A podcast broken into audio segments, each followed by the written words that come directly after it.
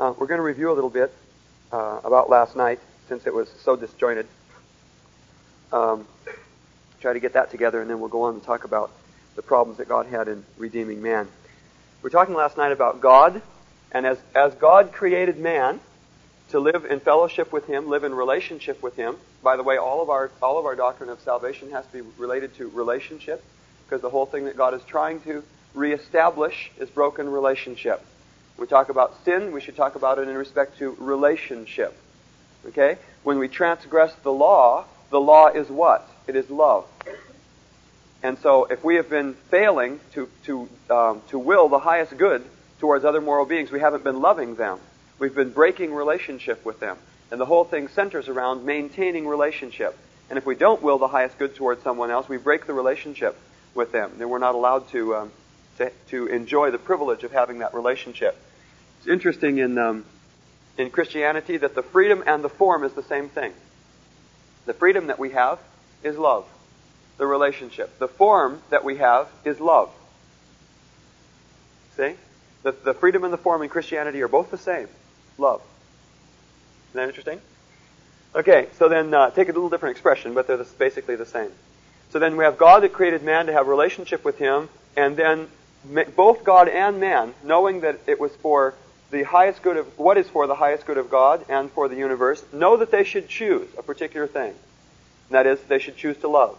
And then God has expressed that in government because he felt himself responsible to take that position. Um, he has enforced he has enforced the law by the expression of law, um, the law that has always been there, that you shall, um, well, love basically, and he's enforced that with you shall not steal, you shall not uh, commit adultery, in, in, negative fashions. He's enforced it in positive fashions. You shall do this. Okay? Um, and then, uh, because of that, because he's enforcing law, he had to enforce sanctions or consequences to the law, because only through sanctions can you uh, try to direct the moral, uh, a moral being.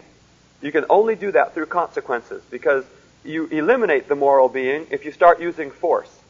So you can only use influence directed to the moral being's mind to try to get the being to do what the being knows is right. But you cannot ensure that you will get the being to do what is right.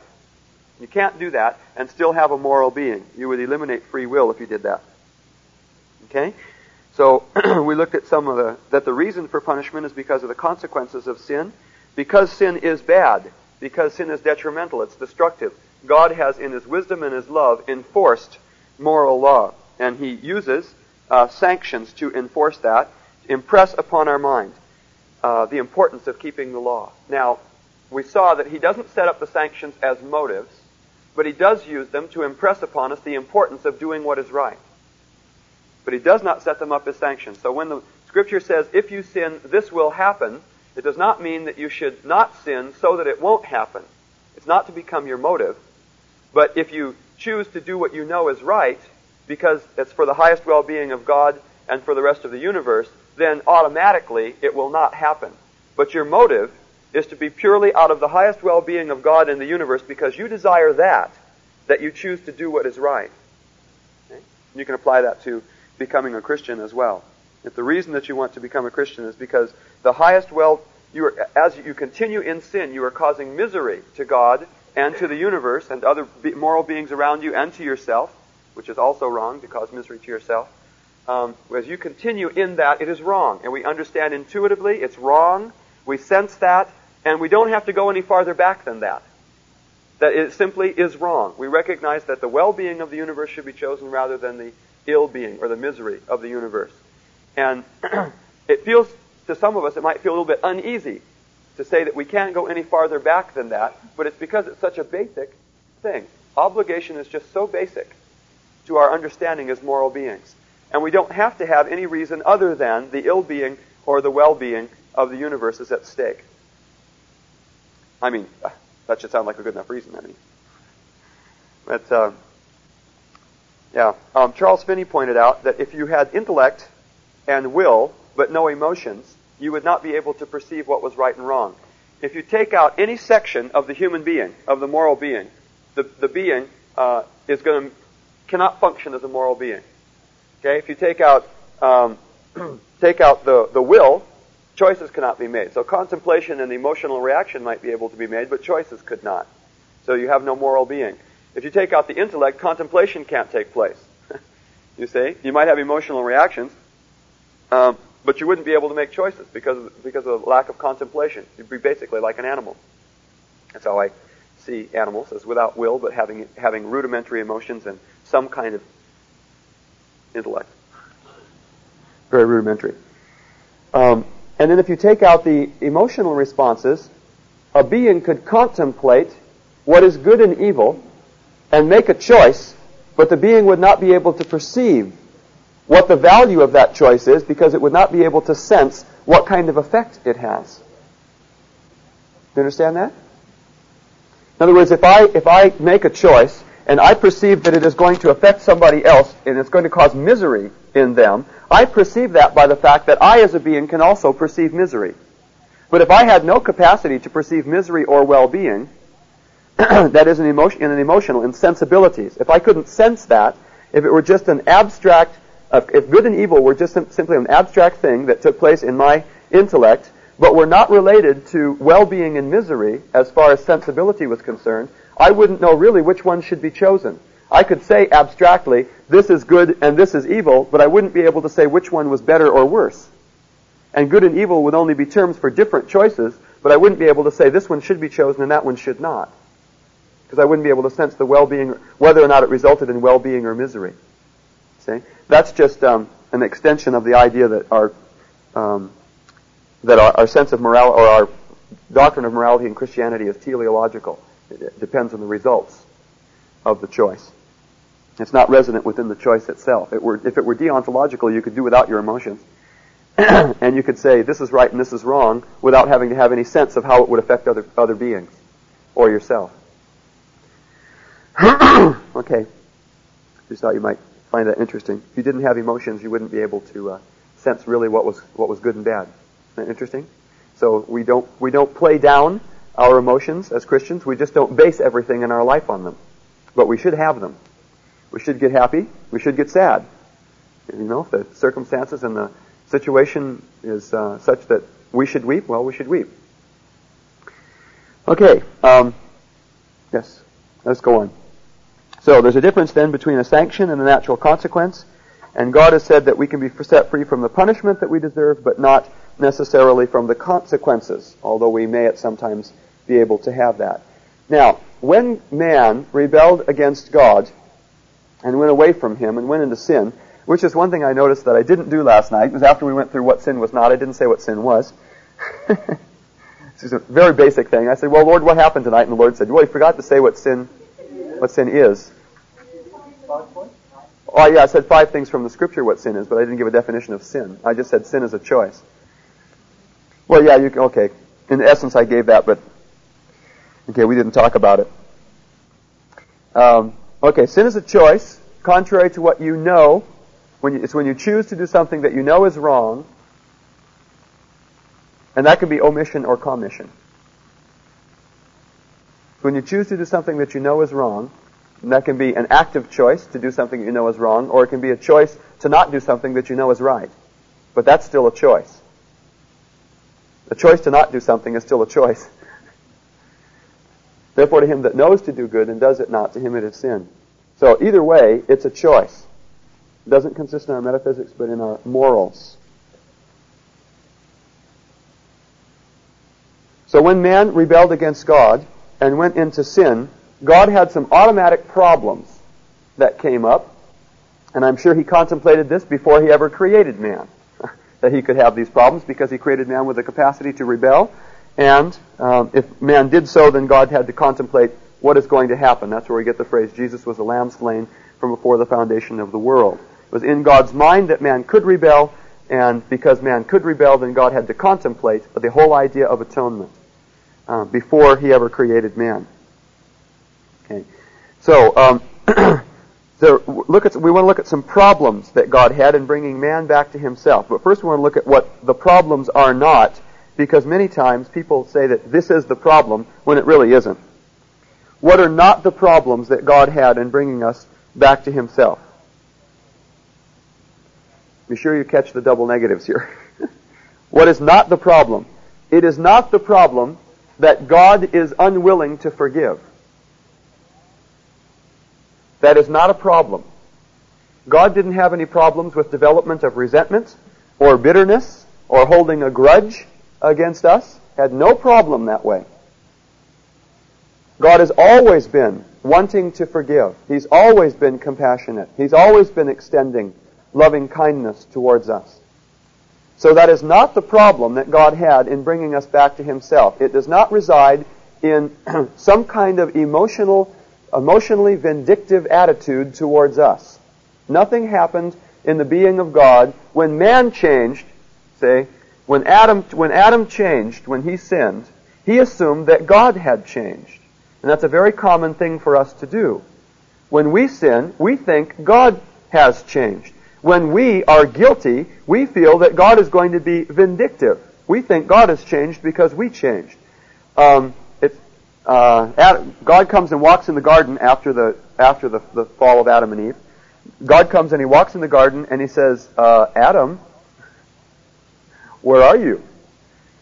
And Adam says, uh, "Over here." And he says, "Well, what what uh, what did you do, Adam?" He says, "Well, um, I was afraid of you when I heard you coming, and so I went and I hid myself." He thought that God had changed because he had changed. Now, was there anything in the character of God that he had to hide from? No. Not in the character of God. Did he have any reason to be afraid of God? No. What? Well, the fact that I deserve to be judged should not make me afraid of God.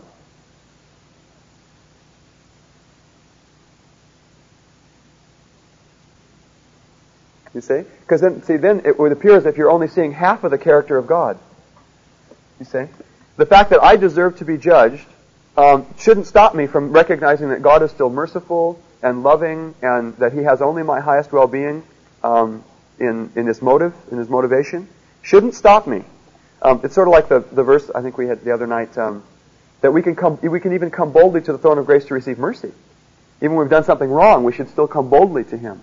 Because we, we shouldn't be afraid of him, but we recognize that, that, uh, that we deserve to be punished. There's nothing wrong with that. You should recognize you deserve to be punished.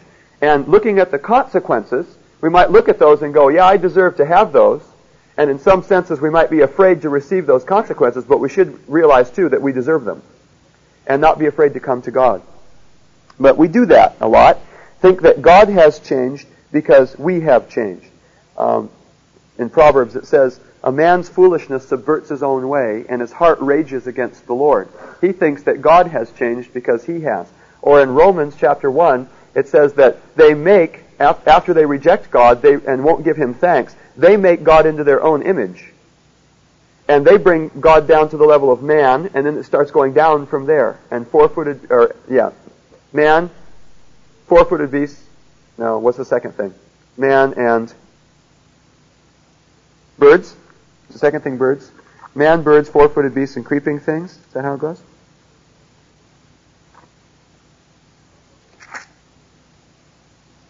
Corruptible man and birds and four-footed animals and crawling creatures. Goes down from there. And uh, we see theological systems that have brought the image of God down to man. And I would expect that they'll go down from there. Like uh, Mormonism has brought, brought the image of God down to man.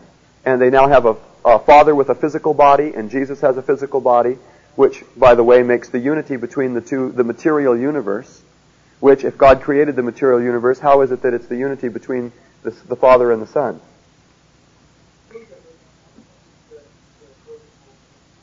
Oh, that's in Romans 1.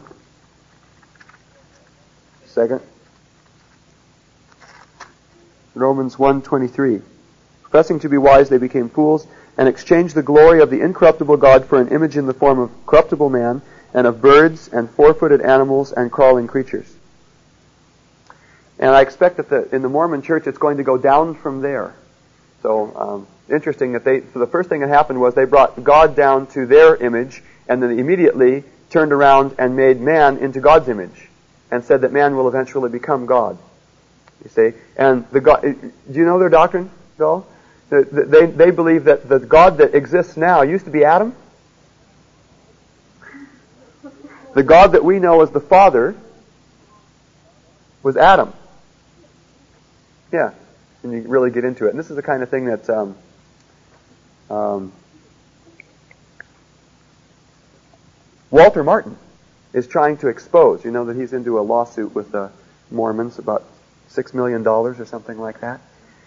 So, yeah, Walter. We need to pray for him. We've been praying for him at the Farm in the False Prophets Project. Walter Martin, the guy that wrote the book The Kingdom of the Cults, has been, spent a long time exposing the Mormon Church, and they they they would constantly call him a liar, and they called him a liar one too many times, in too blatant a way, and he has sued them, the Mormon Church, for six million dollars. And what the whole purpose is not the not to get the money out of it, but what he wants to do is to expose the Mormon Church, and they're going to have to bring out documents that they have kept hidden for a long time.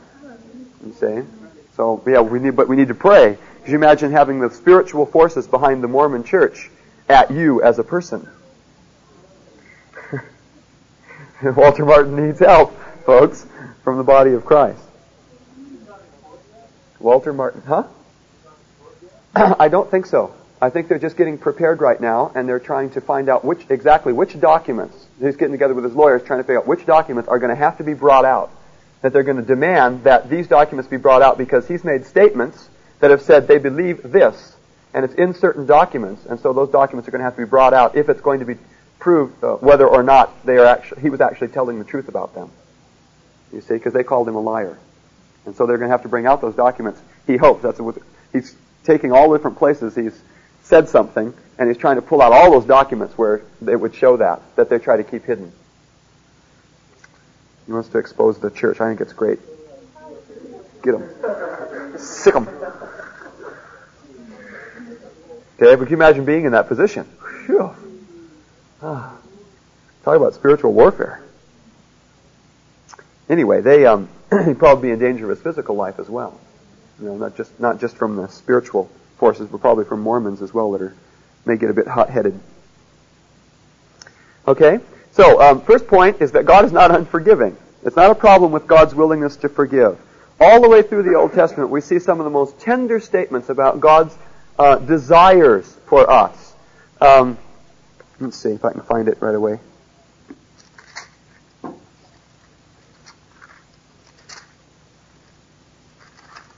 Says, uh, it really does. I'll find it here sometime. It's the one that, um, oh, that you had only kept my law. Where is it?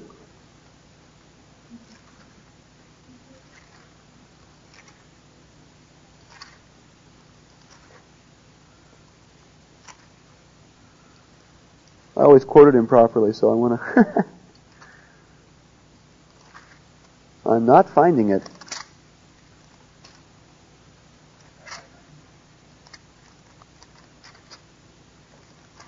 Ay, ay, ay. Caught with my Bible down. 48? 18. Yes. Thank you. 17, 18, 19. Thus says the Lord your Redeemer and the Holy One of Israel, I am the Lord your God who teaches you to profit, who leads you in the way you should go. If only you had paid attention to my commandments, then your well-being would have been like a river, and your righteousness like the waves of the sea. Your descendants would have been like the sand, and your offspring like its grain. Their name would never be cut off or destroyed from my presence. If only you had paid attention to my commandments. There's a place in Jeremiah, I think it's in Jeremiah, where God is speaking about having to, about having to judge the people. And God says, Oh, my heart, my heart. See? And you can see the grief of God that He doesn't want to have to do that, but that He had to do so. It's also very interesting in Ezekiel. Ezekiel, you see, that God says, I looked through the land to find one man that would be able to stand before me for the land, but I couldn't find one, so I had to destroy the land. How important is it? is our moral agency? Well, there's a verse on it. If he could have found one person that could have stand for the, stood for the land, but he couldn't. Couldn't find even that one person. But anyway, the problem is not that God is, is unwilling to forgive. God has no problems with having bitterness or resentment towards us. He has no problem in wanting to forgive us. That's not his problem. Number two, it is not that man's sin is too great.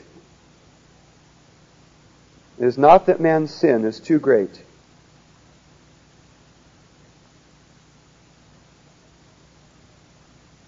Man is in rebellion against God, has pitted himself in his selfishness and his self-gratification against God and against what is good for the well-being of the universe and for God, caused great grief to God, destroyed himself, brought alienation within himself and with other people, brought disease um, into the creation, or I should say allowed it to affect man. The germs may have been there already.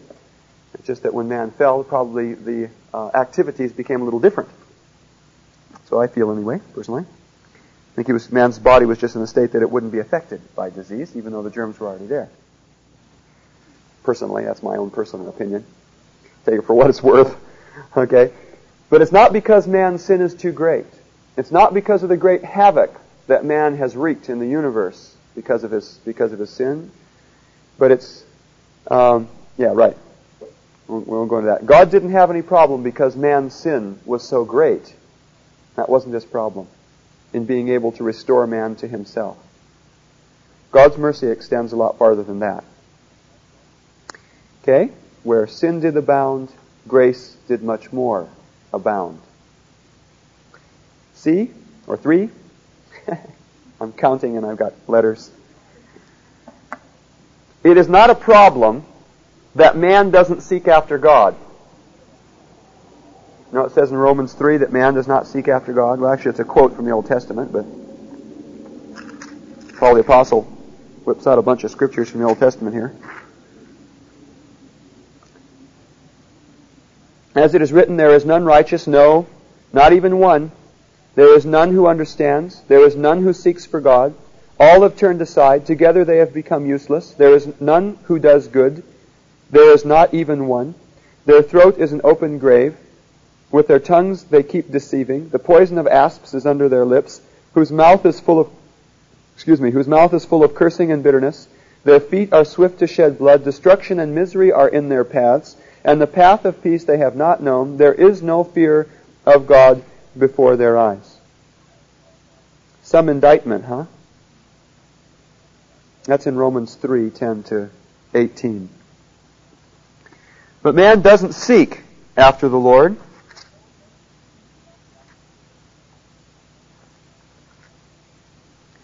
Man doesn't seek after the Lord. It says, There is none who seeks for God, in verse 11. But it's not a problem that man did not seek after God.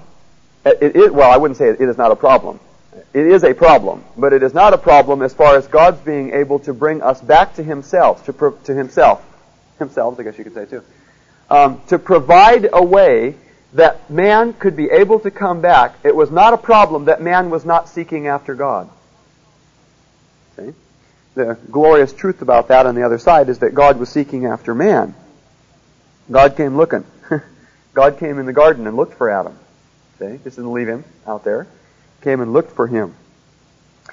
So it's not a problem that man doesn't seek after God because God is actively seeking after man. Jesus is the true light that lights every man that comes into the world. How about that? And I, if I be lifted up, will draw all men unto me.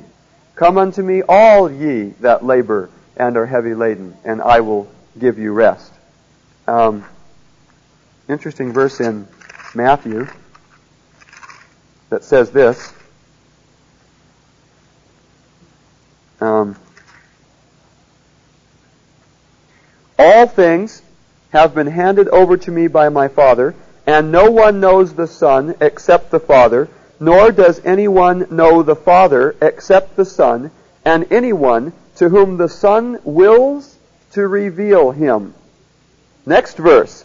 Come to me, all who are weary and heavy laden, and I will give you rest. To whom does the Son will to reveal? The Father. That was Matthew 11, 27 and 28. Yes. Okay? Yes. Uh, uh, there's a truth in the scripture that says that we would not come if the Father didn't draw us. You see? But Jesus also said, if I be lifted up from the earth, I will draw all men unto me.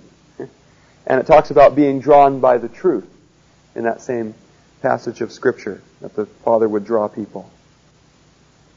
So, um, we have to keep both sides of that. We wouldn't come because of our selfishness if God didn't move on us.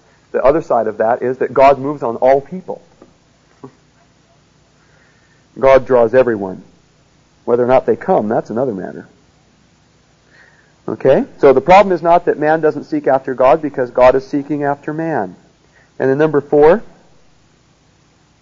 it is not a problem that man is unable to repent. It's not a problem that man is unable to repent. Man is able to repent. God very clearly points that out. Commands us to repent, says that we can do so, says that we can keep his commandments, etc., etc., etc. But some people have viewed this as the reason why God um, had problems in the atonement was because man was unable to repent. And thus they come out with the doctrine that God therefore has to force man to be saved because man cannot choose to repent. And so therefore God must by force, in some mystical metaphysical fashion, cause men to be saved or change their hearts, however you want to put the, they put the words, regenerate people. And when I was in the Baptist church, the word regeneration was used. But by regeneration, what they meant was irresistible grace. Because the word regenerate is used for irresistible grace. It sounds nice when you say that God gives you new life. The only thing is, it's unconditional. God gives you new life. He makes you have new life. And then because of that, you repent and you believe as a response out of that. It's the whole idea of irresistible grace. And it's commonly called regeneration because it sounds nicer than the idea of irresistible grace. You see, because that always, that's always going to cause problems in people's minds that God, that God lovingly draws you and then makes you be saved. You see? And you go, oh yeah? That's a relationship? Okay. So many people have presented the problem as being the idea that man cannot repent, which of course that comes from the idea of the uh, total depravity of man. Now, um, you know the five points of Calvinism, right? Tulip. Interesting, they came out of um, I came out of uh, the Council of Dort, which is a, well, anyway. Um, yes, the five points spells tulip. Total depravity. Most of you already know these, but I'm just going to run through them briefly. Total depravity, which means that man is completely depraved. Morally, physically, everything. Man is completely depraved, and, and extrapolation of that is man cannot keep God's law. Man can't do anything that's good. See? Man is completely, totally blown out. There isn't anything good that man can do. Cannot do it. It's not the fact, not the idea that he, he is not doing it, but that he cannot do so. It is impossible for him to keep the law of God. Now you can see where that goes logically. If he can't keep the law of God and God condemns him to hell for not doing it. Okay? Then the second point is unconditional election. Unconditional election. That is the idea that because God looked down through the course of history and saw that people were going to be totally depraved, that He was going to have to choose some people to be saved and some to be lost, because if He didn't do something, everybody would be lost because of their total depravity. Stemming from Adam. See, It's a whole system. You can't just sort of treat one. You have to sort of treat the whole system. Um, then the third thing is limited atonement. The idea that because God chose that these, that is the elect, He chose them, you see, that these people are going to be saved and these other people are not, whether He did that actively or passively. That is, that he chose some were going to be saved and just ignored the rest, which is passively, or if he said, you are going to be saved and you are going to be lost, which isn't commonly held. That's a positive, positive idea. Most people accept the positive, negative. That he said positively, you are going to be saved, and by the fact that he just neglected the rest and chose not to save them, they will be lost. Okay? So, um, that's a little easier to handle emotionally. That's why most people hold the positive, negative view. So, in limited atonement then, he only, Jesus only died for those people who were going to be saved, that God was going to choose in history to save. He only died for those people. And um, he made, it's very closely tied in with the idea that he made a direct literal payment for their sin. And he, the reason he made a direct literal payment, not a provision, like most of us would hold, not that Jesus' death was a provision and then we have to meet the conditions, you see, but that he made a direct literal payment for sin. And because he died for them, those people must be saved. They have to be saved because he died and directly paid for their sin, and they cannot be guilty of that sin. But you, you know, you follow that out. Well, that doesn't matter. The thing is, the thing is, God will move on them, and then as a response to that, they will enjoy the idea of being saved. But it's after they're already saved, you see. God does it to them. Of course, then, with limited atonement that Jesus died directly and literally paid for their sins, then the next step is that God has to somehow apply that to them. But since they can't choose to repent, they can't choose to do what is good, God has to directly, by force, apply that to them. Has to change their heart. That's what we call irresistible grace. So he moves upon them and irresistibly changes them or regenerates them. Some are, some are, some aren't. Depends on the consistency with it. Um, people that are really super consistent, usually they have no missionary, no missionary efforts, etc. Um, like the religious religious book Discount House doesn't produce anything evangelical because they believe that they're they only should try to um, um, to build up the elect, and they have no right to actually try and go and convert people. The religious book Discount House that puts out a lot of books cheaper for Christians. They feel that their whole ministry is to build up the elect, and they have nothing to do with trying to bring people in. Okay? Now it depends on, on whether or not they're whether or not they're consistent. Some people say we we we preach and we preach the gospel even to people who we know are going to be lost, even though they're never going to be able to be saved because God has not chosen them to be saved. But we preach the gospel, and then those who are the elect will hear the gospel, as if that meant anything, you see, as to whether or not they heard the gospel, since it's God's activity that saves them anyway. Um, but then we preach the gospel because God commanded us to do so. You see? We preach the gospel because God. Now, I'm I'm thankful that they're obedient to the to the Scripture, even though their doctrine may be all messed up at that point. At least they're obedient to the Scripture and they pray and they they um, um, you know they do what the Scripture says, even though they don't have any basis in their doctrine to do so. But anyway. So they say that the ones that are considered come somehow come to them. Or... They will be saved. How they're saved is another thing. God will, God will move upon them. And of course they believe that there are people who are elected that are amongst the Gentiles, that, you know, amongst the, the totally heathen that have never heard anything.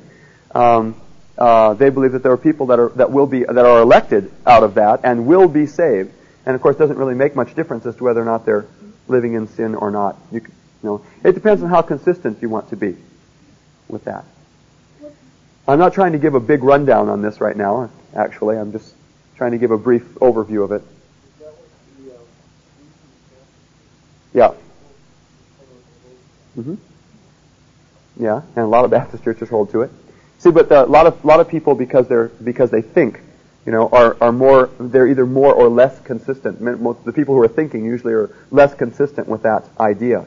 But you find people like um, there was a preacher stood up in in uh, I won't say where it was um, stood up in a pulpit and uh, and one of our, uh, one of our members of Dilaram was in the congregation, and this preacher said, "Now," and he was serious, and he said, "God is the author." This is unconditional election thing, a predestination. God is the author of all evil. He is the author of all war, all suffering, all death, all disease, all deformity. All of that is God's will. God wanted that to be in the universe. And then he leaned over with a little smirk and said, Now, isn't that hard to believe? And then he went on. He was serious. That he believed that. And um, the YWAMer said, I felt like standing up and going, Yes, that's hard to believe, and I don't believe it. but he would have lost his ministry to the people in his church if he'd done so. yeah, he was really ministering to the young people. And the young people were really suffering under this because they felt it didn't make any difference what they did. Yeah, because it's up to God as to whether I'm saved or lost. So, no, I'll live the way I want.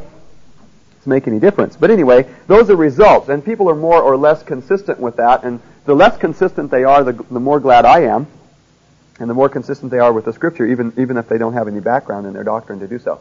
So, irresistible grace is the idea then that God makes people be saved, and then of course the natural result of that is P, perseverance of the saints, or what we call eternal security. Perseverance of the saints. I is irresistible grace. okay? Total depravity, unconditional election, limited atonement, irresistible grace, perseverance of the saints. It's a whole system. And if you pull one plug out of it, pull one little section out of it, all falls apart. If you say that man is not saved by irresistible grace, he is not made to be saved, then the atonement of Jesus cannot be a direct literal payment for sin. It can only be a provision for man to be saved if it really depends upon whether or not man repents. You see? And you can take out take any section out at any point, like un, take unconditional election out, the idea that God has before determined who is going to be saved and who is going to be lost, and you immediately have to say that the atonement is not a direct literal payment for sin either. It can only be a provision if God has not said these people will be saved.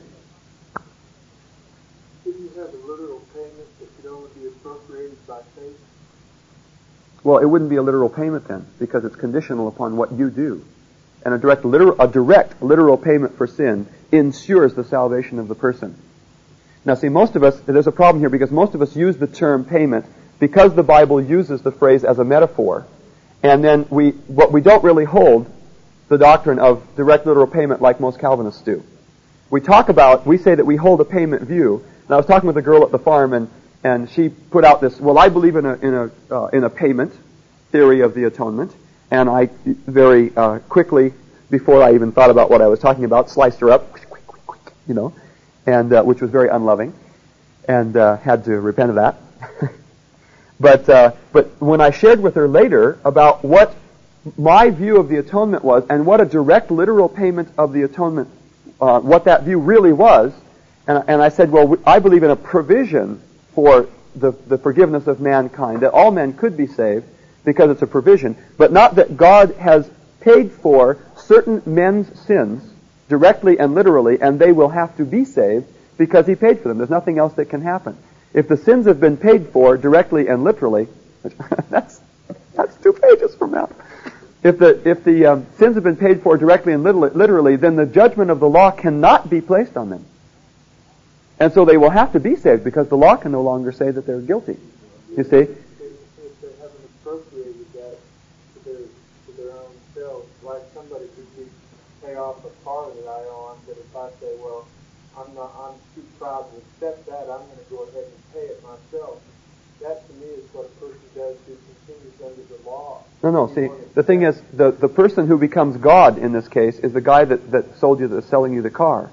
And the guy that's selling you the car can never demand the payment of you if somebody else has paid it. And so you can't, you can't go to hell and suffer because that's a sanction that God enforces. And if the law has been paid for, God cannot send you to hell. You can't pay for it.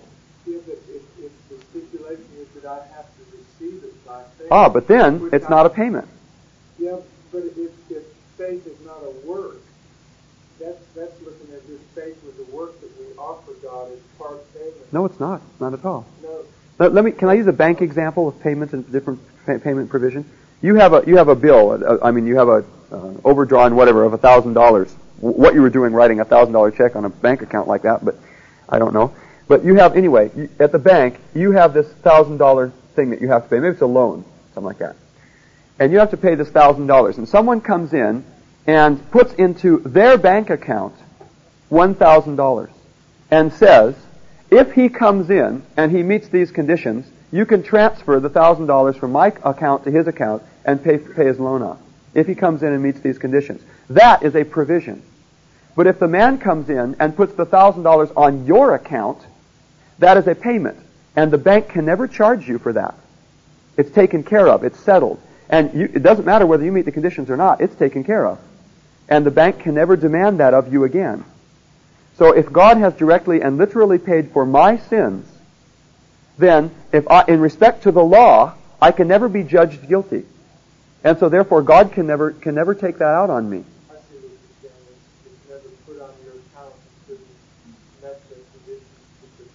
Yeah, so then really it's a provision and not an actual direct literal payment. See, most people use the word payment, and yet they actually hold to a provision idea that it's conditional upon whether or not we whether or not we accept it. Well, then really it's like God has made a provision, but then it's dependent upon whether or not we accept it as to whether or not it will be applied to us. But in Calvinism, the idea of a direct literal payment is that at the cross, Jesus died directly and literally for the sins of certain people. And those people have had their, their, their quote, debt, whatever that is, uh, they have had their sins completely, directly, literally paid for. And so when God looks at, the, compares them with the law, He can never judge them for anything because it's already been paid for. You see? Now most people use the words payment, but they hold the idea of provision. And they call it a payment. And so, uh, um, there are very few people that really hold to the direct, literal payment view because that's, uh, to do that you have to hold to all the rest of it, unconditional election, irresistible grace, and, and so forth. And most people reject those, so they also, um, just from a simple reading of the Bible, you get the idea that, uh, that God hasn't somehow taken care of people's sins so that um, he can never judge them guilty again, but that he's taken care of people's sins in the way that you have to repent to receive it. You see? That comes across very clearly from the scripture, so. To set you at ease, sometimes people, um, yeah, sometimes when it's been presented the idea of a direct literal payment, because people use the word payment, they think that they actually believe a payment theory. But a lot of people use the word payment, but don't believe a payment theory. They believe a provision theory. You see? And so sometimes people that teach on it is not a payment, uh, people freak out because they go, my whole doctrine of the atonement's falling apart. Well, really, they didn't believe a payment to start with. You see? They believed in provision. What tell me to speak to all the verses that you speak that's the whole world. What do you speak to? Well, they use the word, they redefine the word world to mean, and believe it or not, the elect. Or, when they take statements that Jesus died for all men, they'll say, well, yes, all men, Jews, Gentiles. You see, but not all men, literally all men.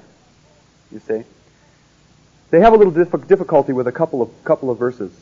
You know, like in Timothy, um, God is not God is desirous that all men will come to the knowledge of the truth, and it's not in the context of Jew Gentile.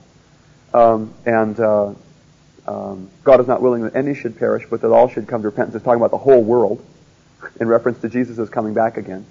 So um, it's difficult in those contexts, but usually they define that as Jew, Gentile. God so loved the world that he gave his only begotten Son. They take that to mean Jew, Gentile. If you want to read a good book on the payment theory of the atonement, it's called. There's one that's best best I've ever seen as far as presentation is concerned, called "The Death of Death." Very old book. Now, who wrote that? Just went right out of my head. "The Death of Death" by John Owens. Is his name Owens? I think his last name is Owens. The death of death. It's written from a Calvinistic point of view about the idea that, and he takes all of these scriptures that, that are universal, and he shows, he, he tries to show anyway, how all of them refer to either Jews, Gentiles, but the word all cannot be taken to mean literally all in any of those cases.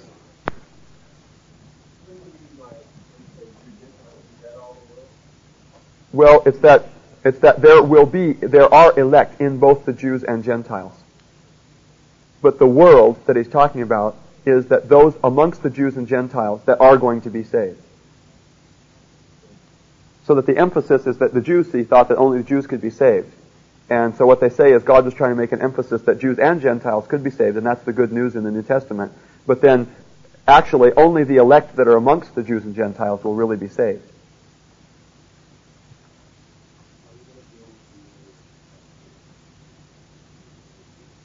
Past, present, and future in the payment theory.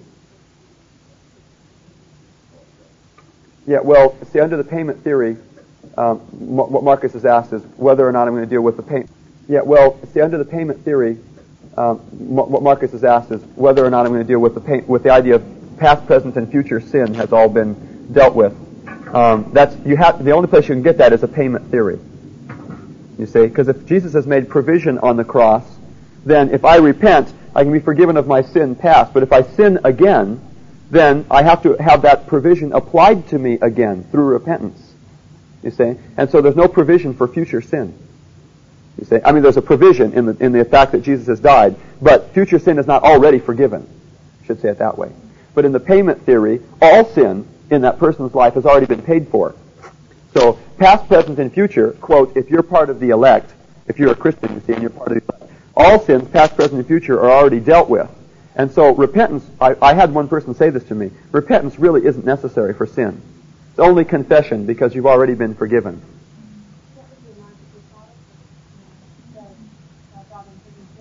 Yeah.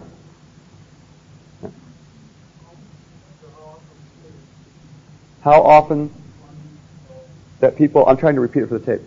How often that, do people use it as a, as a cloak for this, or as trying to escape responsibility? Well, I've run into some who have very consistently tried to use it. But uh, in most cases, people who try to use it, it's pretty weak. And you, you just sort of, well, come on now. and they recognize that they're being dishonest and they lay it down. That most people do that. But um, I've run into one, I ran into one guy in a coffee shop and he said, I was saved at one time. I was saved at one time when I was, what, 14, I think he said, 14, 13, 14. And, uh, and he was living in all kinds of gross immorality at that point. And uh, he said, well, because I was saved, because I know, I know now that I'm a part of the elect, it doesn't really matter. I'll get that taken care of later or whatever. You know, it doesn't really matter. And I sat there wondering what to do, and I started praying about it. And the Lord began to reveal to me the grief that the Lord had over this guy's living in immorality. And so instead of dealing with this doctrine, I just said, is that name happened to be Randy? Sorry. But um, instead of dealing with this doctrine, I just said, look, Randy, I said, what you're doing right now by your sin is that you're grieving God. And God is hurt by what you're doing. And because He's hurt, and because I love Him, I'm hurt too. And I began to communicate to him the grief of God over the fact that he was in rebellion against God. He said, but I was saved at one time. I said, I don't care. Right now you're sinning. And so you're grieving God. I don't care what standing you have with God, quote, quote, apart from your state. Your state right now is grieving God. You see? And so as I started to communicate that to him, and he began to see that I was really grieved as well, as the Holy Spirit was letting me know, revealing to me what was happening to the heart of God because of this guy's sin. He couldn't handle it. You see? And it didn't matter what kind of doctrine he had. When the grief of God started to be communicated to him over his sin, it, he made him very, he, could, he couldn't deal with that, because that was right now and that was, this is what you're doing. See? And so he got up and ran out of the coffee shop. And then uh, I happened to be outside later and I was talking to him. I was talking to somebody else and I was outside and I said, well, I just turned to him and said, well, Randy, are, have you decided to, to give up, stop your grieving God? And uh, he just turned and ran off down the street. Um, so, yeah, I haven't met too many people that have really seriously tried to uh, make a, a re, uh, excuse for their sin because I think that sort of either intuitively or because they've thought it through, most people recognize that it's really not true. you know, that their sin, past, present, and future, has all been dealt with.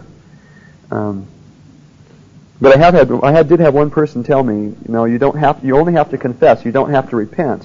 That's not necessary anymore because once you're a part of the elect, or if you are a part of the elect, your sin's already been dealt with. So there's no reason to repent. It's only confession that you should make. And I thought, whatever in the world would you confess for if you haven't repented?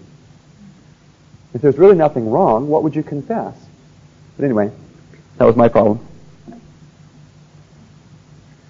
Um, yeah, we really should go on. hmm? Oh, are we going to go on? Okay. Oh, perseverance of the saints. Yeah, that's where we were. We'll do that for the next couple of minutes, then we'll take a break. Okay, perseverance of the saints is the idea that because, okay, now start at the, we'll start at the top and run through so you get the whole picture. God saw that no one was going to be able to be saved or keep his law because they were all going to have sinful natures. They're all going to be totally depraved. They would not be able to do uh, what God wanted them to do, not be able to do anything good. Okay? So therefore, he chose some people to be saved out of that. And of course, they, they point to the fact that this is merciful because everybody should have been lost. Okay? okay, now that's what, that's how they usually present it. The problem that I have with that is why he didn't choose everybody. Okay? That means he's arbitrary in his, in his mercy. Okay? So then, um, so he chose some people to be saved, and others he either passed over or he chose them to be lost, however you look at that. And then the third thing is that, that God only, Jesus only died for those people who are going to be saved. J, uh, Jay Adams, in his book Competent to Counsel, says the counselor cannot tell the counselee that Christ died for him because the counselor doesn't know whether or not Christ died for the counselee. See, because he believes in limited atonement, that Jesus only died for the elect. He didn't die for all men. How'd you like to, somebody comes and says, did Jesus die for me? Well, I don't know. He may have, he may not have. He says, what you do is you say, repent to the person. And if they are able to repent, then God, then Jesus died for them. Charles Finney points out the absurdity of that in that the only basis upon which you really can repent is if you know that an atonement was made for you. The only basis upon which you can have faith towards God is if an atonement was made for you. And so what they say is you get that knowledge after you repent. And he says, no, you have to have that knowledge before you repent and to be able to repent. You see? Yeah, right. Okay. So then, um, okay, limited atonement. Then Jesus only died for certain people, and then He makes those people be saved because they wouldn't be able to choose to be saved or to repent. So He makes them be saved, and then lastly, they have to stay saved. They can't lose their salvation because, in respect to the law, they can never be held guilty again because God has obliterated their in, in relationship to the law. I um, was reading in one um, Calvinistic book the idea. The guy said this he said, for the Christian, the, re- the relationship between sin and its consequences has been broken. There are no consequences for sin for the Christian. And I went, ay, ay, ay. Well, at least he was consistent. I mean, you know, being consistent. I didn't agree with him, but he was consistent. Okay? So then, um, the last thing there is perseverance of the saints or eternal security. Once you're saved, you always have to be saved because it didn't depend upon your, it isn't conditional. You see? And so because it's not conditional, because it's unconditional, you can't be unsaved. You have to always be saved. So we'll just take a brief rundown on that because that's, um, that's a, just a brief overview of the system. I would suggest that you um, can either get in the tape library here. Do you already have my series on uh, Reformed theology? I've done a series of five, six tapes. And the, the first five are T-U-L-I-P, and the last one is the first lecture I gave this week on hermeneutics. And so um, you can get that if you want to, whatever. Still? okay. So then, in the in the view of this kind of theology, you can see where the, that the, the idea of salvation in Calvinism is basically metaphysical. It's by force. You see, God comes to you and changes your heart. And the whole idea of the atonement is that Jesus was dealing with the law in relationship to people. And that was, that all he was doing was paying for their sins directly and literally, so that in respect to the law, the person no longer could be held guilty. Now, may I mention something, and don't panic when I say this. We commonly speak of ourselves as not being guilty anymore. And we use that term in a particular fashion, but technically we cannot say that. We cannot technically say, I am not guilty. Because what does guilt mean? It, it, it, it, asks the question about the law. Have you ever broken the law? Okay? Now, God does not bring you to the place where you are not guilty when you repent. He brings you to the place where He does not have to treat you as if you were guilty. It's in the execution of the law. It doesn't have to do with whether or not you actually have broken the law. He never brings you to the place where He can say about you, you've never broken the law. He never does that. You see? The law doesn't say that you have done something wrong. He never does that. What he does is brings us to the place where he can treat us as if we didn't break the law because of the atonement that Jesus has made. In other words, he's able to release us. That's what we call forgiveness. But he never brings us to the place where we are not guilty. Now, we usually use the word not words, not guilty, to mean that we will not be punished for what we have done. Okay? So it's okay to use the word that way, but we do need to recognize that technically guilt is never removed. Otherwise, we're saying wrong things about God's relationship to His law and our relationship to the law. We're saying that we've never broken it. You see, and we can never say that. Through all eternity, we'll have to say, yes, I broke the law, but God did not treat me according to my breaking of the law because of the atonement of Jesus and because of my acceptance of that. Okay? The, the atonement of Jesus is the basis upon which God can do that. And then whether or not we repent is the, the conditions as to whether or not He can apply that to us. Well, we'll take a break here. Okay. Now we want to discuss what really are the problems that God has, that God has faced. What did God have to accomplish in bringing man back to himself? We saw that it was not that God was unwilling to forgive. It is not that man's sin is too great. It is not that man doesn't seek God because God seeks man. It is not that man is unable to repent because he is well able to repent. There are other problems that God has. And these problems concern basically His justice. They concern His justice. And we're going to see, begin to see, how God's justice and God's mercy come together in the atonement made through Jesus. Okay? God's justice and God's mercy coming together. Okay, now, God has to be just to basically four things, but these four things are so enormous that it covers just about everything. God has to be just. We'll come back to this. I'll write it down. He has to be just. Number one, he must be just to his government.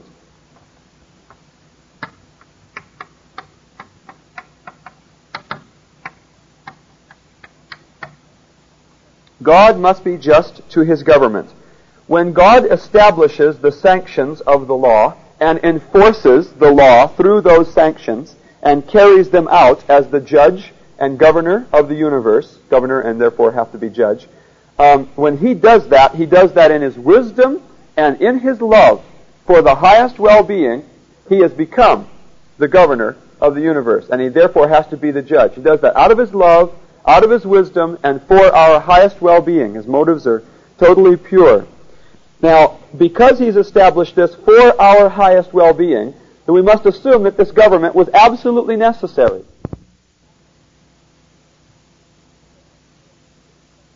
Because if he did, if he expressed government where it wasn't necessary, he's just a tyrant. So it must have been absolutely necessary for our well-being for God to govern us and to say, this is not to be done, or this is to be done, so that we could know, as human beings, how best to choose for the highest well-being of God and the others around us, so that we could live in the greatest harmony in relationship with one another and not be um, all fragmented and in alienation from God and ourselves and other people. So when he expresses his, his, uh, these sanctions, things like, the soul that sins shall die, the wages of sin is death, um, the, in the day that you eat of it, you shall surely die. I have set before you this day the way of life and the way of death. Choose life, for why would you want to die? When he talks about the consequences of sin, life, death, fellowship with me, separation from me. Your sins have separated between you and your God. When he talks about these things, he's enforcing it for our good. I've, I've told you these things this day for your good, he says. That's why he's enforced law, for our good. So then, when he enforces that, and he has a problem with his government, and the problem goes like this, how do I now, now that man has rebelled and deserves to be punished, how do I now just say, well, now I'm not going to punish him? because he really deserves to be punished. It's for the highest well-being of the universe that this person is punished. And so, now how can I stop that? How can I just suddenly um, go, well, okay, we'll just sort of erase the law. I'll pat man on the back and say, there, there, everything's all better. And, uh, and now we'll just sort of forget the fact that you uh, have rebelled and have been living in selfishness and self-gratification, have harmed other people, have been grieving me, and we'll just sort of forget about it. See? God can't do that with the law that He established in His love and in His wisdom. towards us. He just can't just sort of suddenly waive the whole law and say we won't have that anymore. Okay? He can't just suddenly say the soul that sins shall be rewarded. He can't do that for us. Not good for us. And it's not good for him either. And so, he's got a problem with his government. How does he bring man to the place where he can justly lay aside the penalty that man deserves to have and yet not destroy his government over man? How does God do that? You see the problem? If God says the soul that sins shall die, and suddenly he starts bringing people to the place where the soul, where the, the scripture should read, the soul that sins shall live, um, he has suddenly become, to those people that are not in that position, he has suddenly become arbitrary. He has suddenly laid aside his law. It's, it's no longer law. You see? Totally, uh, like we said before, based on freedom and not form and therefore uh, people would have a right to accuse God. God, that person deserves to be punished because of the things that they did that were wrong. Now, you're not punishing them. How is, how is it that you can do that? And God's got to supply some answer to that, or people will be able to say against God, moral beings that are thinking will be able to say against God, you're not being fair. Because you established that law in your wisdom, we needed that law, and now you're just saying, well, we won't have it anymore. Okay? And so the being could accuse God of being unjust. So how does God uphold his law and, and enforce it, and at the same time provide a way for man to be able to escape the penalty that he really deserves to have? That's one of God's problems. Okay, number two.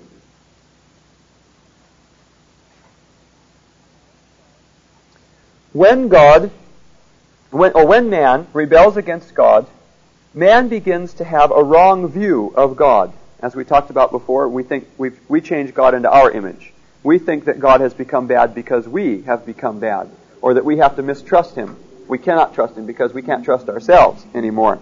And so what we do is we basically bring God down, make Him in our image, and so when we think that God is an ogre, we can't have a relationship with Him. Because you cannot trust in a person that you think is unjust.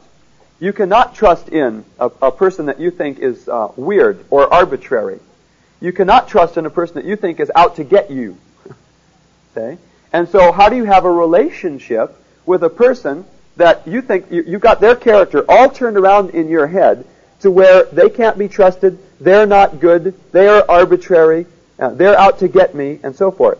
You can't have a relationship with a person like that you see? Or I should say, you can have a relationship with a person like that, but um, you won't have one because you think that they're something that they're really not. Okay? So then, in uh, one of the problems that God has is how does He straighten out in man's mind man's concept, man's perverted, corrupted concept of what God is like? God has to do something that shows man, no, I am not like that, so that in man's mind is impressed God is just, God is loving, God is merciful. I can trust him. And therefore, man's heart is prepared and man's mind is prepared so that he can have a relationship with God. Okay? That's why we're teaching some of these things this week is to sort out some false concepts so that we can be free in our relationship with God because we don't have subconsciously things going on in our head that somehow God is unjust or he's an ogre or I can't trust him or he's arbitrary or something like that. Okay? Because you can't really have a relationship with a person that you don't feel you can trust because of their character. Okay? So then how is God going to impress on man's mind that God is not like that?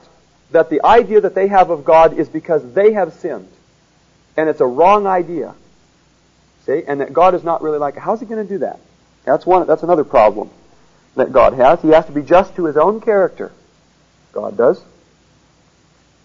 Okay?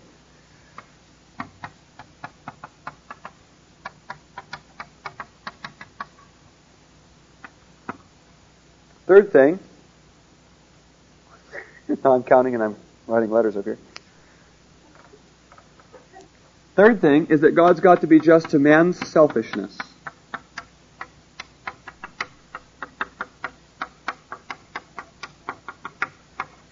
Now, this is not the same as number one, in that in number one, God has to punish man's selfishness. Number three, what we're talking about is that God has to be able to show man that his pride and his hypocrisy and his selfish intention in life, his self-gratification and living for himself is wrong. It's got to be impressed on man that man's selfishness is wrong. And man has to be brought to the place where he recognizes that he's been living dishonestly, because he's been living in sin. He's been living unintelligently. He's been living in self-gratification, centered completely around himself, and he's got to see that is wrong, and that I have to change and be completely against that, and be living a completely different way. So God has to be just to man's selfishness in this respect. Um, number one is that he has to judge it. Number three is that he has to show man that that is wrong, and that man has to come to the place where he says, I have been proud. I recognize that I have been a hypocrite. I recognize that I have been living in selfishness, and that is unintelligent and dishonest. Man's got to be brought to that place. If God is going to try to restore relationship. Do you see God trying to have relationship with a, a selfish, hypocritical, proud person? He can't do that. You can't have an honest, loving uh, relationship an intimate personal relationship with somebody that's proud and selfish and rebellious against you. Can't do that. You say? Won't work. So that has got to be changed in the mind of man, or God will never be able to establish relationship with man again. Okay, and lastly, number these aren't the only problems, of course, but these cover the major areas, is that God's got to be just to man's will. This is what we just talked about, about Calvinism. And the idea in Calvinism all the way through is that God moves upon man. That it is all from God's point of view. Okay? Now the opposite of that, the opposite extreme, is that it's all from man's side. The idea of works. Man can earn his favor with God, etc., etc. Now we have a, we have a, one that stands right in the middle, and we hope that this, we keep this balance and keep it biblical, and that is that both are involved. God has to do something from his side or man would not be able to be saved. And man has to do something from his side because it concerns relationship. It can't be all from God's side or all from man's side, or that's unbalanced. It ha- then it would have nothing to do with relationship. You see? This is eternal life, that they might know thee, the only true God, and the one that you have sent, the Lord Jesus Christ. We, we commonly say that eternal life is a relationship with Jesus. And then we don't carry that through in the rest of our doctrine. Happens very frequently. We say eternal life is a relationship with God, and then we don't carry it through. You see? If it's really a relationship with God, eh, relationships are conditional upon how we respond to one another. Relationships can be broken off. See? So then we, then you'll say, people will say, well, relationship is, you know, or eternal life is a relationship with God, but you can never lose it. See? which doesn't fit into that. That's the idea of perseverance of the saints. Anyway, um, so God has to be just to man's will in that he has to leave man's will free. If he brings man back to himself, he can't do it by force. He has to, in all of it, in all of the transactions that he has with man, leave man's will free to have this relationship, or the relationship is going to be meaningless. God may, may as well be having relationship with an animal because he's dealing with man as an animal if he does that. Okay? But of course, God is not doing this. And in the atonement, in the death of Jesus, God has provided a way that he can leave man's will free and yet have man able to come back to God. Okay? That deals a lot, of course, with the conditions. Now, we're going to talk about the grounds of salvation. There are two things to be kept separate all the time that we've already talked about. And they are what? Morals and metaphysics. Now, there's another thing that I said. I wasn't actually after that, but that's good. Um, there's another thing. Two things that are to be kept separate. Right. Okay. Thank you. Grounds and conditions. Oops. I'm determined to get that S in there. Conditions. Grounds and conditions. Now, there, we have to keep these separate when we talk about salvation. Grounds of salvation is God's part. The conditions of salvation is our part. And both are involved. In Calvinism, the grounds and the conditions are squashed together into being only God's part. When you have a theology of works, the idea that man can work his way into uh, relationship with God, it's all squashed into man's part. It's all squashed into the conditions. You see? They're both squashed together into man. But we keep these separate in that if God did not extend grace, if God didn't do something, we wouldn't have been able to be saved. Because he had great problems in his government that he had to take care of. And if he didn't solve those, we wouldn't have been able to be forgiven justly. But he solved them. Okay? And then in the conditions, we must respond to that. It cannot be something that God does and we have no choice in, or it would not be a relationship. And so since God has left us free, there are conditions to salvation. And this is very simply put in the Bible, that it is by grace through faith. It's by grace. That's the grounds of our salvation. God has extended grace. It's through faith. That's the condition of our salvation. For by grace are you saved through faith. It's by grace, that's God's part. Through faith, that's our part. It's a condition, not a work. But it's a necessary condition to be met in order that we be left as free beings to have a free relationship with God and our free wills are not annihilated. If it were only by grace, which is that, that's what the Calvinists constantly, that's their battle cry, is it's by grace you know, and I say, yes, that's only half the story, folks. Paul the Apostle said it's by grace through faith. He didn't say it's just by grace. He said it's by grace through faith.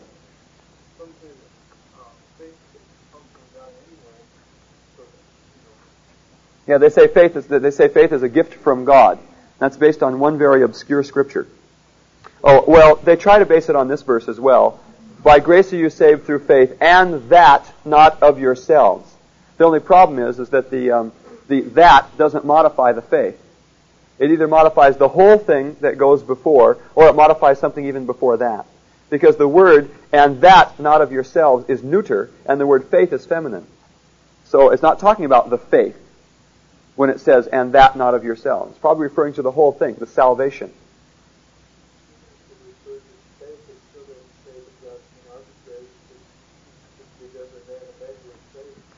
Yeah, he could do that, but then you see the reason he'd have to give every man a measure of faith is because they were totally depraved and weren't able to believe. See, so it really it all ties in very much together. I mean, that's tied to total depravity as well. Um, the obscure verse is that God has given to every man a measure of faith. Whatever that means. I don't know that I know what it means. God has given every man the measure of faith. Anyway, so yeah, I guess it would it would say that God has given faith to every man, so it's still still conditional. If you want to take it that way, I don't really know what that verse means. so let's leave it. Okay. Now um, we want to go through the problems that we saw and see how the death of Jesus handles those problems. How does it handle those problems? Okay, now we had num- we had four of those. Number one is concerning God's government. Me read to you a fabulous portion of Scripture. Tremendous.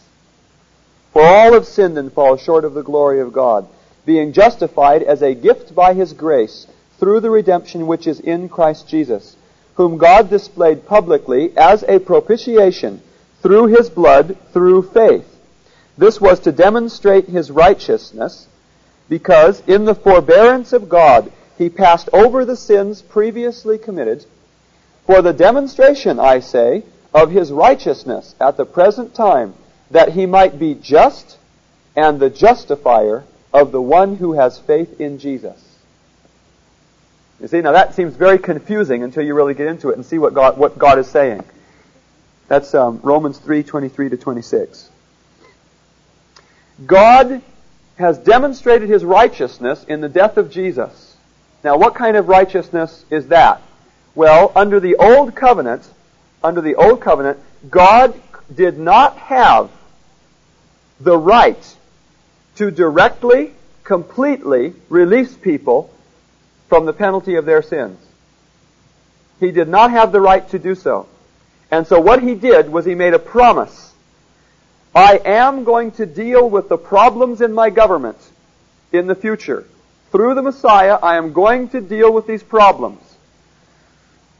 And on the basis of that promise, pointing forward to the future, people were allowed to receive a measure of what God wanted to be able to give them.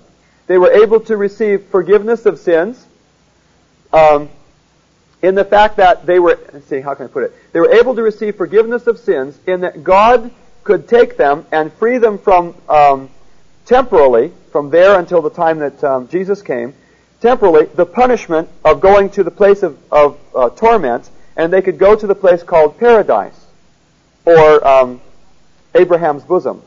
But God could not allow them directly into His presence. He couldn't do that. Because in order to be able to do that, God has got to show that He has accomplished, as a past fact, uh, what was necessary to be able to, to, uh, to justly do so. And Jesus had not yet died. And so He could not do that. And we'll get into that a little more in a, in a minute. But under the Old Covenant, God passed over sins, it says in the Scripture. He overlooked them. Not in the sense that he didn't pay any attention to the fact that people sinned. You can see that in the Old Testament. He sure paid attention to the fact that people sinned. Okay? But what he did was he covered them, or he overlooked them. The word atonement means covering. See? And through sacrifices, God covered them, but, as it says in Hebrews, the blood of bulls and goats cannot take away sin. See? Because they're not a sufficient sacrifice to be the atonement that's necessary for man to be completely, for sin to be completely dealt with. And so God passed over things. He was making a promise, looking forward to the time when he would deal with the problems in his government so that people could be completely released. Okay? Now, so in God's government, according to this verse, that is that God demonstrated his righteousness because in the past he overlooked sin. He just he sort of covered it. And then people could come to God and say, uh, what you doing, God? Overlooking sin? You're forbearing sin, and uh, you haven't accomplished all the pro- all the um, or you haven't settled all the problems in your government yet. You haven't made a way for people to be completely set free justly. And God says, "Yes, but I'm going to. I'm looking forward to that. It is going to happen. I've given promise of that. So on the basis of promise, I can give them a measure of what I'm going to do in the future, but I can't give them everything yet. He couldn't justly do that. Okay? We'll get into that a little more in a, in a while. So then, he's demonstrating his righteousness. When God uh, displayed Jesus as a public propitiation, that is, that the word indicates dealing with the problems in his government, not trying to calm God down, because God didn't need calming down, okay? But it was dealing with problems in God's government so that God could forgive people. So that when God did this, he displayed Jesus. What he did was demonstrated his righteousness. And he says, you see, I passed over sins under the old covenant. I passed over the sins the, that were committed previously, and I was looking forward to the time when I would do this. And now, ta-da, I've done it. I've displayed my righteousness. Because I have dealt with the problems in my government, and now I can justly set people free and give them everything that I wanted to give them. Okay? But God had to also show His righteousness concerning passing over sins in the, in the past, as well as being able to forgive people presently. He had to do both of those. So that's what Paul's talking about here, in that, that people could look at God and say, what were you doing forgiving people back then when you hadn't dealt with the problems in your government? You see, he says, well, eventually, when I did come and died for the sins of the world, I did display my righteousness. You see? It eventually did happen, and they were forgiven on the basis of promise. And I did not communicate everything to them that can now be communicated to people who believe, because it wouldn't have been just for me to do so. We'll look at some of those things in a, in a minute. Okay, and secondly, so, oh well, wait a second. Let's not go on just yet. That God is just That is, he's dealing with his government. He continues to be just in his government through the death of Jesus, and he becomes the justifier of the one who has faith in Jesus. That he upholds his government. He's just. And at the same time, he's made a way for people to be released in the death of Jesus through what has happened on the cross because he dealt with the problems in his government. We'll get into that in a detail in a minute. Okay? Now God was just to his character. God was just to his character in that through the life, the, in, the incarnation, the life, the death, the, the, resurrection of Jesus, God has shown us his character. Um, the scripture says that Jesus put the Godhead on display for us. God has shown us what he is like. Jesus is the exact representation, the complete um, uh, effulgence of God's nature revealed to us. See? Jesus said, He that has seen me has seen the Father. I and the Father are one. And so Jesus, in his life and death, made known to us the whole attitude of the Godhead. He's made known to us the compassion of God. He's made known to us the loving kindness of God. He's made known to us the justice of God. And so at any place where man comes and says, God, I have questions about your character. I think you're an ogre, then God can point and say, see, I've pointed out what I'm like in actually becoming a man. I've made myself known. I've revealed myself to you. I've shown myself. Not only in living, but also in the death that I, that I bore so that you could be free from sin.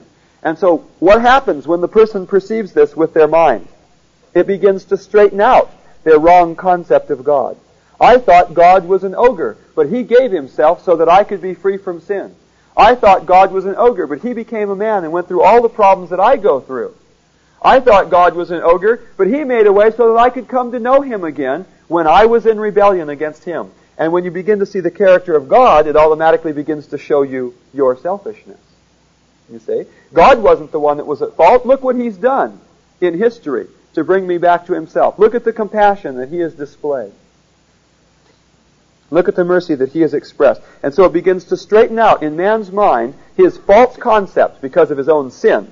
Begins to straighten out that false concept so that man begins to be prepared to be reestablished in relationship with God.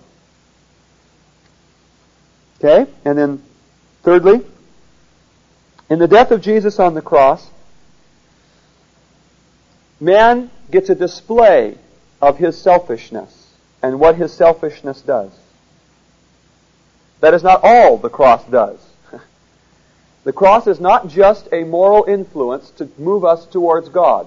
It does that, but it is much, much more than that. If, the, if, the, if moral influence were all that was necessary, God could have done something else than what He did. See? But something else that there was something else that God had to deal with, and not just that man needed to recognize that he was selfish. That wasn't it. There had to be a lot more than that, but it is one thing that the atonement does. It shows man his selfishness. The atonement of Jesus was necessary in that God could not justly forgive man if he didn't grapple with the problems in his government. How do I now say the soul that sins it shall live? God couldn't do that. See? He had to grapple with those problems, and he did by becoming a man and dying for our sins. And in the midst of that, the whole act as well shows us what our selfishness is like. We see the love displayed, the openness, the honesty, the revealing of himself, the giving of himself, and in contrast to his giving, we begin to recognize our selfishness, our pride as he humbled himself, our hypocrisy as he was completely honest with what he knew to do. See, we, we see in his life a contrast that is so amazing to what, uh, and so such a contrast to what we've been living that we begin to see our selfishness as we look at that. Ever been around somebody that's just so loving it makes you recognize what you're like? Phew. Yes. And that's what happens when you're around God. and you see what He does. And you look at the cross and you begin to see what that means. And you see the love that was displayed there. It begins to show you your selfishness. Okay? And Then uh, lastly, number four, the death of Jesus on the cross leaves man's will completely free. Because in what God has done, in the death of Jesus on the cross, as we spoke about before, He made provision for man's sin. And he says, I've done what I can do to make a way for you to come back to me. Now the choice is up to you. Will you come and put yourself in a place by meeting the conditions that I can justly set you free from the penalty of the sin? Now, in, in the atonement, in the actual death of Jesus itself, God provided the grounds legally upon which he could release people from the penalty of their sin if they meet the conditions if they meet the conditions. They always come together. If the person does not meet the conditions, then God must carry out the penalty of the law upon the person. Okay? And so he's upheld his law, and at the same time he's provided a way for people to be set free. Now we're going to look at the principle of the atonement back at our, our chart with God and man and government and law and so forth. We'll go back to that chart if you want to look at it in your notes. There's God, man, government, law, sanctions.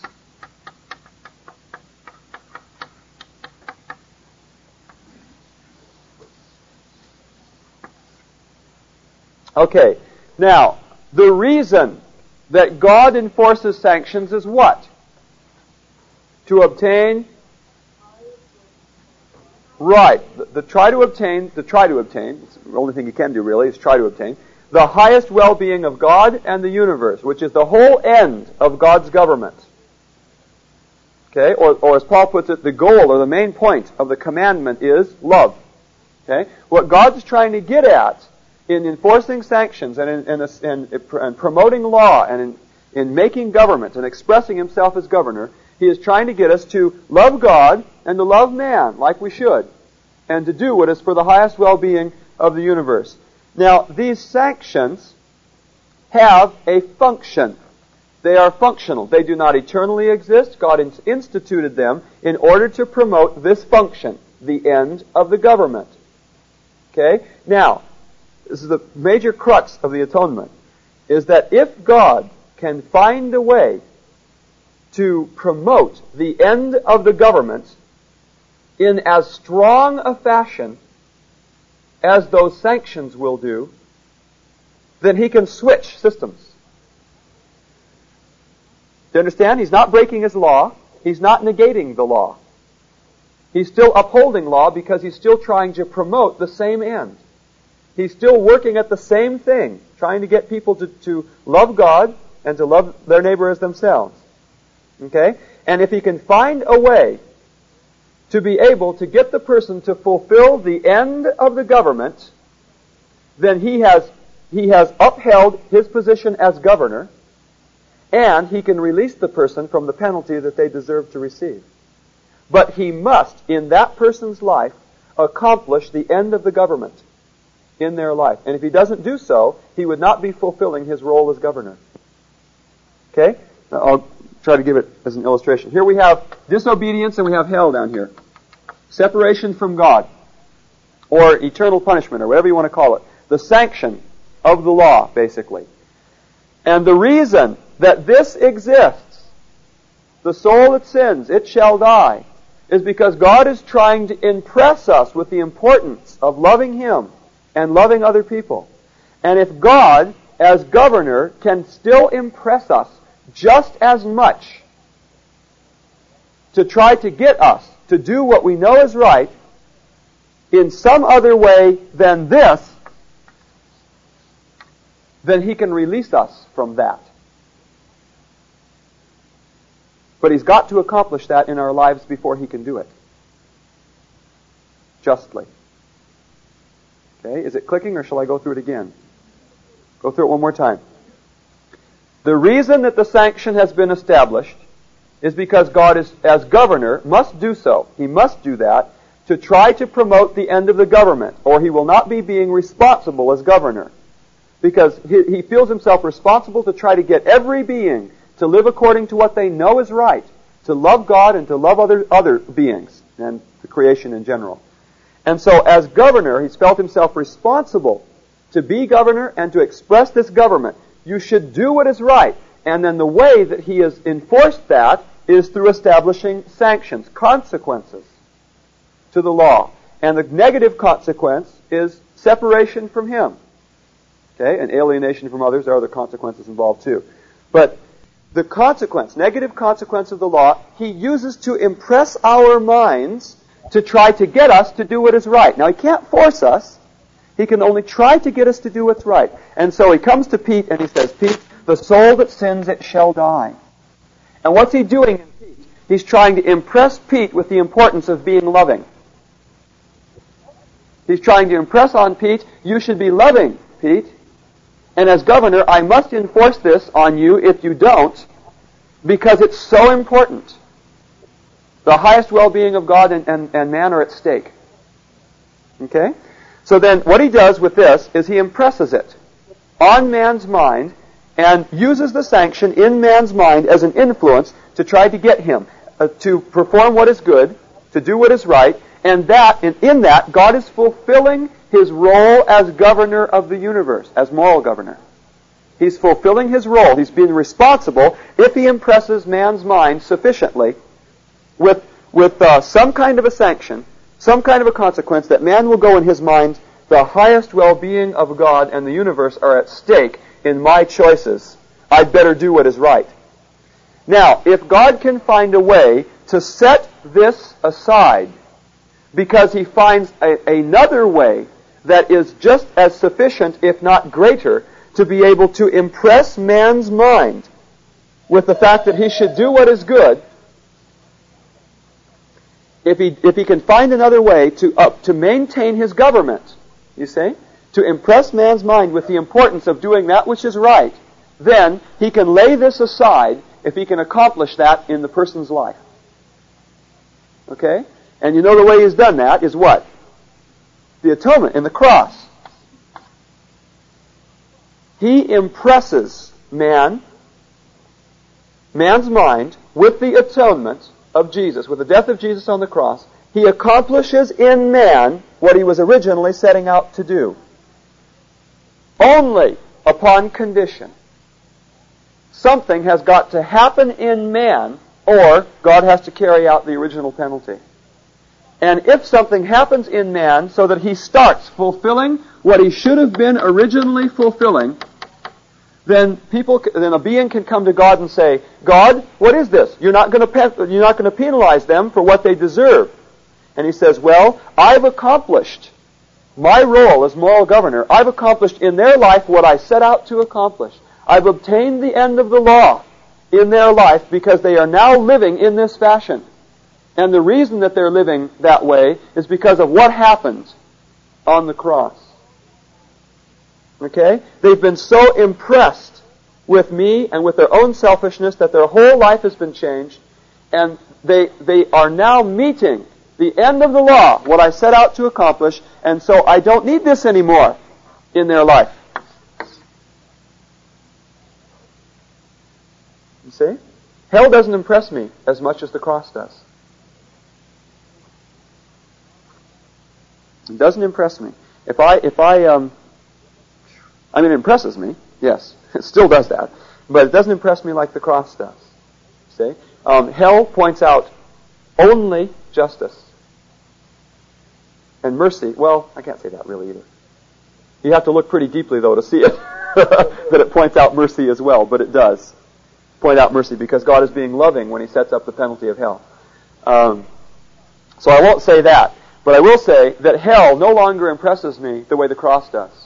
When I consider sin in my life, it's always in comparison to the cross and what was displayed there, and not in comparison to hell.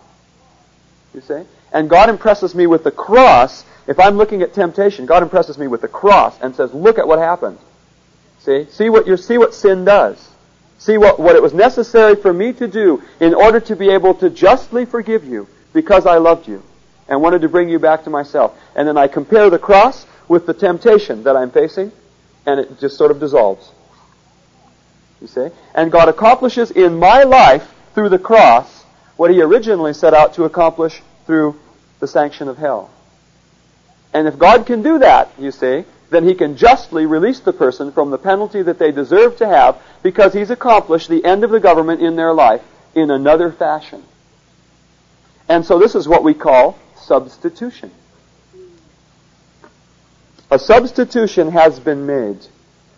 And that is, because Jesus has died, and through his death, I have been brought to the place where the end of the government is accomplished in me, then that is accepted, through that whole process there, is accepted as a substitution for the penalty of hell. Shall I go through that again? Because of the death of Jesus and the, the thing that is accomplished in me, that is upon condition, of course, the, the death of Jesus and the thing that it is accomplished in me, that God has brought me to the place through the display of mercy in the cross. He's brought me to the place where I am now fulfilling the end of the government that He set out to accomplish in me. That now He can lay aside the penalty of hell. Because that's not necessary anymore. You understand that? Now that, that still, that says that's conditional. That is upon the fact that if I am accomplishing in my life the end of the government, then I fit into this category here and not this one. If I rebel again, and I no longer fit into this category, this provision that's been made for me to be free, I come back under this. Do you understand? God must still hold me according to the law here, okay, if I, if I don't meet the conditions here. This is all upon condition that God can accomplish in my life what He set out to accomplish through His government. And if God can accomplish that in me, then He can release me from the penalty of the law. Okay? God, is, God does not ever bring us to the place where we're not guilty, but He brings us to the place where in the execution of the law, He does not execute upon us what we deserve to have because He's accomplished in our lives what He set out to accomplish through that penalty and the influence of that upon our minds. Is it sinking in? Okay, and we call this substitution. We talk about the substitution of um, of the death of Jesus. There was a substitution that was made. God accepts my repentance connected with the atonement of Jesus, those two together, the grounds and the conditions. He accepts that as a substitution for this, for the penalty of hell that I, I really deserve to have. Okay, it's what we call substitution. So a substitution took place at the cross, not a payment. And God has grappled with the problems in His government and He's handled them.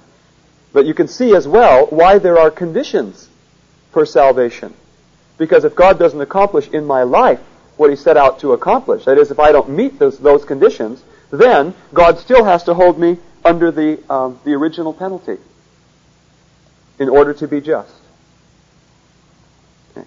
Said it many times, but uh, for some, some it may be a new thought. And so I want to um, be sure that we get it.